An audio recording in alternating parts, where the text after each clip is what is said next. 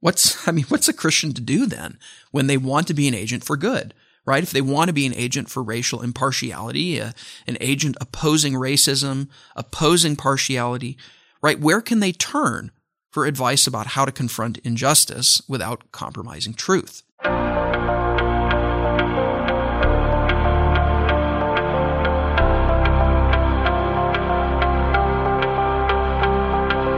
Welcome to Mid America Reformed Seminary's Roundtable Podcast, a broadcast where the faculty of Mid America discuss Reformed theology, cultural issues, and all things seminary. You're listening to episode 107, and I'm Jared Luchabor. In today's episode, Reverend Andrew Compton introduces us to a fascinating read on social justice, a book called Confronting Injustice Without Compromising Truth by Thaddeus Williams. Published by Zondervan in 2020, so a recent book, its subtitle is 12 Questions Christians Should Ask About Social Justice. Part of the description is as follows Drawing from a diverse range of theologians, sociologists, artists, and activists, Confronting Injustice Without Compromising Truth by Thaddeus Williams makes the case that we must be discerning if we are to truly execute justice as Scripture commands. Not everything called social justice today is compatible with a biblical vision of a better world. The Bible offers hopeful and distinctive answers to deep questions of worship, community, salvation, and knowledge that ought to mark a uniquely Christian pursuit of justice. Let's hear what Reverend Compton has to say about it. After George Floyd was killed, um, some 8,000 protests took place across 2,500 cities in the U.S. and and many of those involved burning and looting and riots. And it was really it was stunning to see after um, that whole event that even cities in other countries experienced protests and riots as well. Besides the uh, sheer number of protests, many people reported noticing something else was really different this time. In addition to you know traditional television, radio, and media, social media was exploding um, with with various sentiments about racism in America. Um, nearly anybody who had a social media account was using it to to make statements about race and about what was happening in, in cities all around us. You know, celebrities, uh, politicians, CEOs, um, corporate accounts from even like major companies, you name it. All kinds of accounts um, started posting a black square uh, to indicate condemnation of racism, or um, or should say, and or they some of them were posting statements explicitly condemning prejudice and violence against ethnic minorities. It was really stunning, um, and it was interesting to see what Christians were doing in all this too. Now, um, we we always need to remember Christians are called to be a people of compassion right? We're, uh, we're commanded in Romans 12, 15 to rejoice with those who rejoice and to weep with those who weep.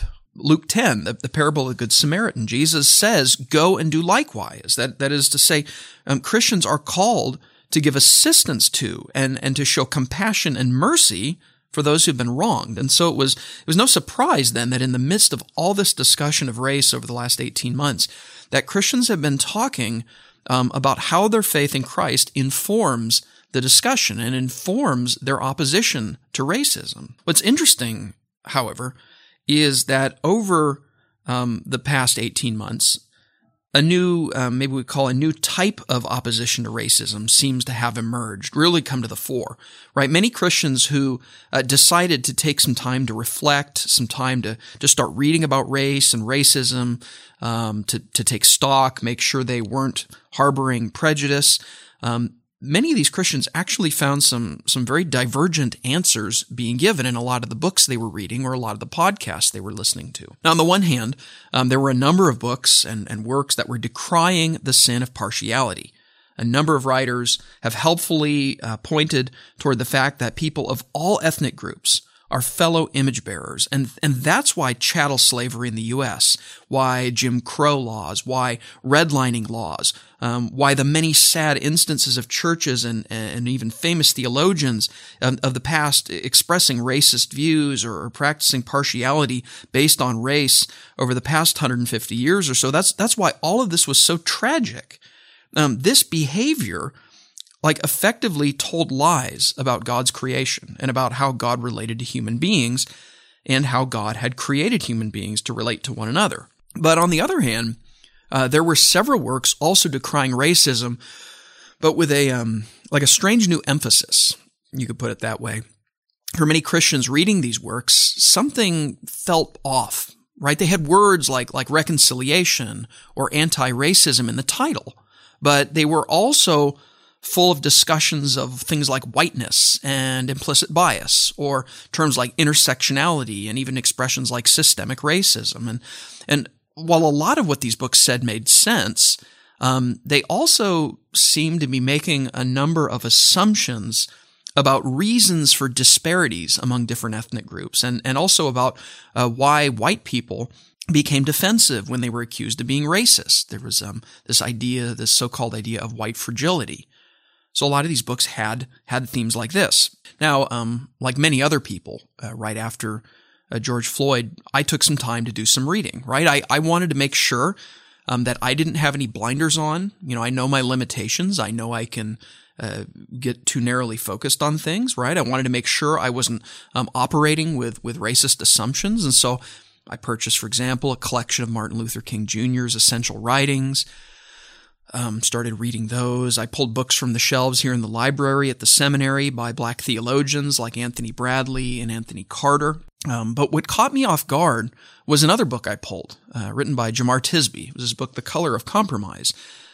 And on the one hand, right, I was reading it and, and he, he did share some uncomfortable realities about how the church has demonstrated partiality on account of race in a wide number of concrete ways, right? It, it, it was humbling to hear how something so anathema, right, to our Christian profession um, can and has crept into the church in U.S. history, right? It, books like his um, and the kinds of things he's he's drawing attention to really should give us a lot of humility. Uh, and a willingness to be circumspect about our assumptions and our uh, practices today. But on the other hand, the further I read, Tisby's solutions just seemed off to me, right? Rather than um, warning Rather than warning white Christians of prejudicial behavior, calling them to repent and change, it, it felt like he was accusing white Christians of doing wrong in a number of areas that actually seemed morally neutral. I mean, they, they, they looked like true matters of adiaphora, right? Things that are indifferent. For example, um, he seemed to indicate that it was wrong when white people move to areas that are not ethnically diverse enough, that that's actually a wrong thing, indeed a racist thing to do. Or that it's um, it's wrong, for example, if white people um, aren't seeking out and patronizing uh, what he called minority-owned or minority-led businesses and organizations. Now, uh, of course, even in this, there, I think there is definitely something to consider here, right? I mean, people can be in sin for these reasons if they're making these choices because they're they're showing partiality on account of race, right? When they fail to live consistently in light of their belief that all people bear the image of God, they, they can be in sin in these ways. But Tisby seemed to be racializing all kinds of different decisions. And, and it seemed like decision after decision was being cast as at least racially suspect. Now, of course, Tisby was writing a book about race, so it kind of made sense that he'd be focused so intensely upon issues of race, but still something seemed off about how he was handling the topic. Um, as I was reading it, I felt like the label racist was being applied to far too many things. Far too many things seemed to be examples of being complicit in racist structures or systems, and his whole framing of um, of fighting racism was being treated as something more like a worldview. Now, I'd been um, hearing terms like critical theory and cultural Marxism for several years at this point. Um, I felt though like I was finally seeing how these theoretical um, academic models had kind of seeped into the water system because Tisby was working out of a uh, a critical race theory worldview overlay. Right? It's not that he, he wasn't citing scripture. It's not that he wasn't uh, citing theology. And it's not that he wasn't appealing to distinctively Christian themes in promoting impartiality. But Tisby's way of framing the biblical and theological approaches to race really seemed to be shaped by critical race theory. Something has happened to our thinking then in the West. And this is why so much recent literature about race and racism, even Christian literature about race and racism, frankly, why so much of it can use terms like decentering whiteness or checking your privilege or implicit bias and find that Christian readers not only understand what all this means, but even kind of instinctively agree to it and think, yeah, this is correct. And so in the past um, 18 months then, since the awful murder of George Floyd, Christians seeking to honor our Lord Jesus Christ have had their thinking on race and equality shaped not simply by scripture and theology, but by a particular hermeneutical approach, um, a particular uh, model of theology, one that is really shaped by a range of postmodern critical theories. Now, in the last 18 months, I've um, read a number of books that condemn racism, uh, but are at the same time uh, quite critical of critical race theory.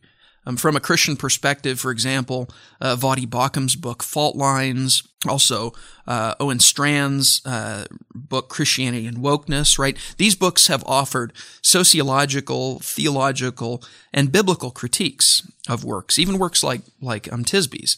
From a non-Christian perspective, um, there's a number of books doing the same thing. Uh, for example, Helen Pluckrose and James Lindsay's book "Cynical Theories," which, as you probably tell, it's a it's kind of a pun on critical theory. They're calling it cynical theories. Uh, John War- McWhorter's uh, recently published book, I think only in the last uh, week or and a half it, it arrived, his recently published book, Woke Racism. There's a number of other titles um, that have pushed back against critical race theory um, mo- a lot of them using categories and tools of classical liberalism. By the way, I think it should be noted that classical liberalism uh, is itself one reason why Martin Luther King Jr.'s writings condemning racism and fighting for equality sound so different from authors like Jemar Tisby or from Ibram X. Kendi or from Robin DiAngelo, right? Uh, Martin Luther King Jr. was working out of a classical liberal model of thinking, whereas these, these recent approaches to race um, are, are, parting ways with that model. Uh, King's famous quote, you know, where he said, uh, I look to a day when people will not be judged by the color of their skin, but by the content of their character. That quote is actually being viewed as a racist quote now um, by a number of these so-called, you know, anti-racist approaches. There's also a, a whole score of other writers who have been writing about race in other venues. Um, Voddie Baucham warns against uh, what he calls ethnic Gnosticism. Right? It's this what what Baucham sees as the view that um, that he, as a black man, uh, somehow has special insight based solely on his skin color. And yet, it should be noted uh, that there are a number of black writers and black scholars who actually see critical race theory as responsible for a setback in America's ongoing quest for a more uh, consistent racial liberty and justice for all. Um, for example, Glenn Loury or Jason Riley, uh, Coleman Hughes and, and, Carol Swain, Thomas Sowell, Shelby Steele, to name just a few. Uh, there's there's a number of writers um, who are appealing uh, to classical liberal categories in pushing back against critical race theory. The thing is, though, the mainstream entertainment media is giving many people the impression that the only way to fight against uh, against racism is to adopt critical race theory informed methods and viewpoints. And well, what's I mean, what's a Christian to do then when they want to be an agent for good? Right? If they want to be an agent for racial impartiality, an agent opposing racism, opposing partiality, right? Where can they turn for advice about how to confront injustice without compromising truth? Well, that brings us um, really to the main point then of this whole episode. Right, in answer to that question of where to turn, I've found Thaddeus Williams' book, Confronting Injustice Without Compromising Truth, uh, it's subtitled 12 Questions Christians Should Ask About Social Justice, um, published in 2020 by Zondervan Academic. I have found this to be a gem of a book. I, um, I think it's really one of the most sound, thoughtful, instructive, and accessible books on this topic for Christians. And it's, it's turned into my go-to volume. When, when people ask me if I have any book recommendations on race, without hesitation, I point them to Williams. So in our remaining time, I'll try to give something of like an introduction to and overview of and, and sort of a review of, of this really helpful book. Now, in terms of its format, um, the book is intuitively organized. It contains uh, like four main parts. Um, each main part has three chapters, and each main part, I think, can be boiled down to a part on theology, a part looking at community, a part looking at sociology, and finally a part looking at epistemology, like how we know things and, and understand truth. Although I, I should point out, he does sort of interweave these things uh, all throughout. It's, it's a very, um, very organic reading book.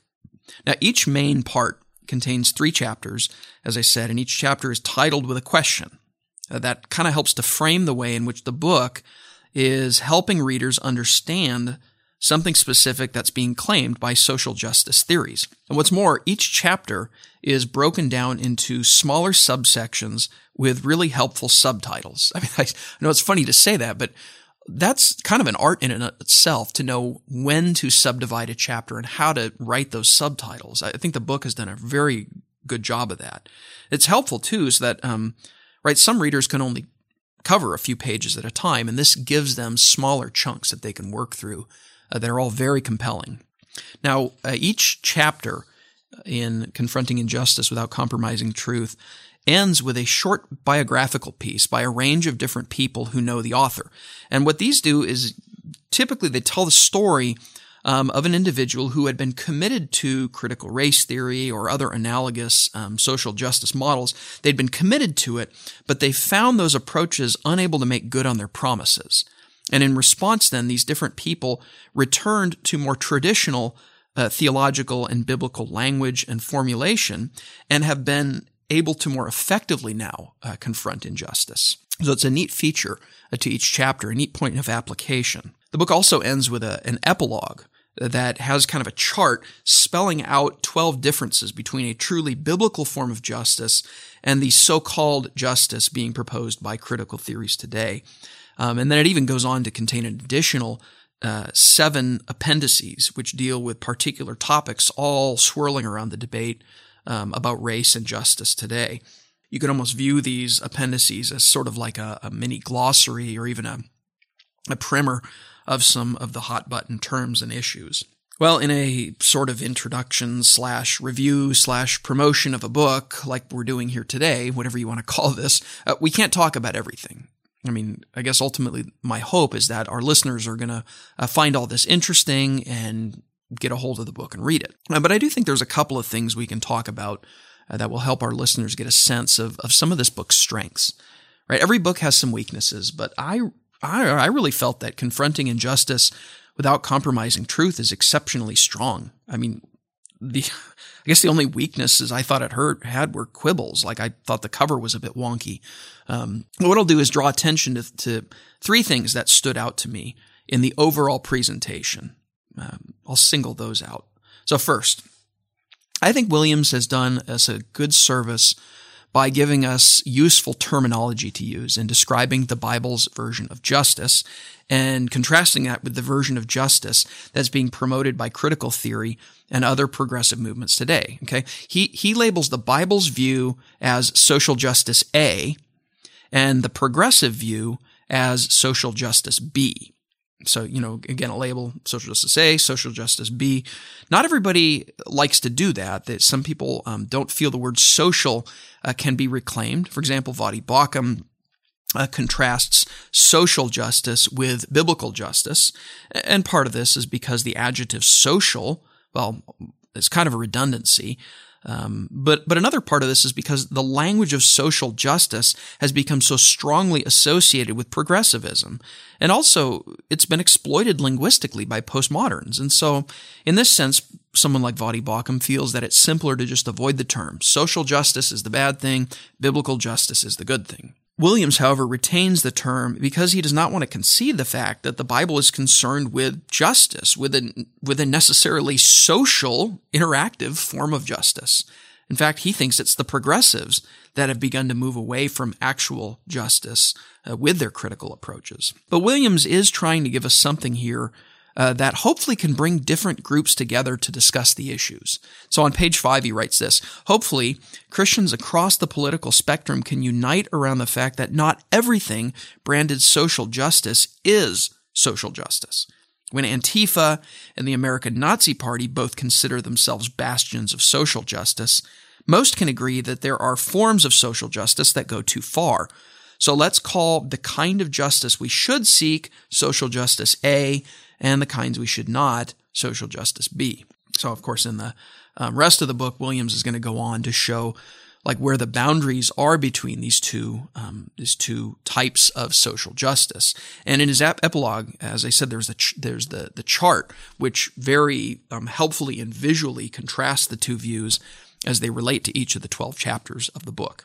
So first thing that I found really beneficial was was his terminology of social justice A and social justice B, especially in being a point for uh, people to come together to discuss these issues. Stay tuned for part two of Reverend Compton's review of Confronting Injustice Without Compromising Truth, where he looks at the author's assessment of the gospel question and social justice, and what this book may even be saying to conservatives. For more episodes, you can find us on our website at midamerica.edu slash podcasts and wherever you listen to your favorite shows. Be sure to search for and subscribe to Mid America Reform Seminary's Roundtable. I'm Jared Luchabor. Till next time.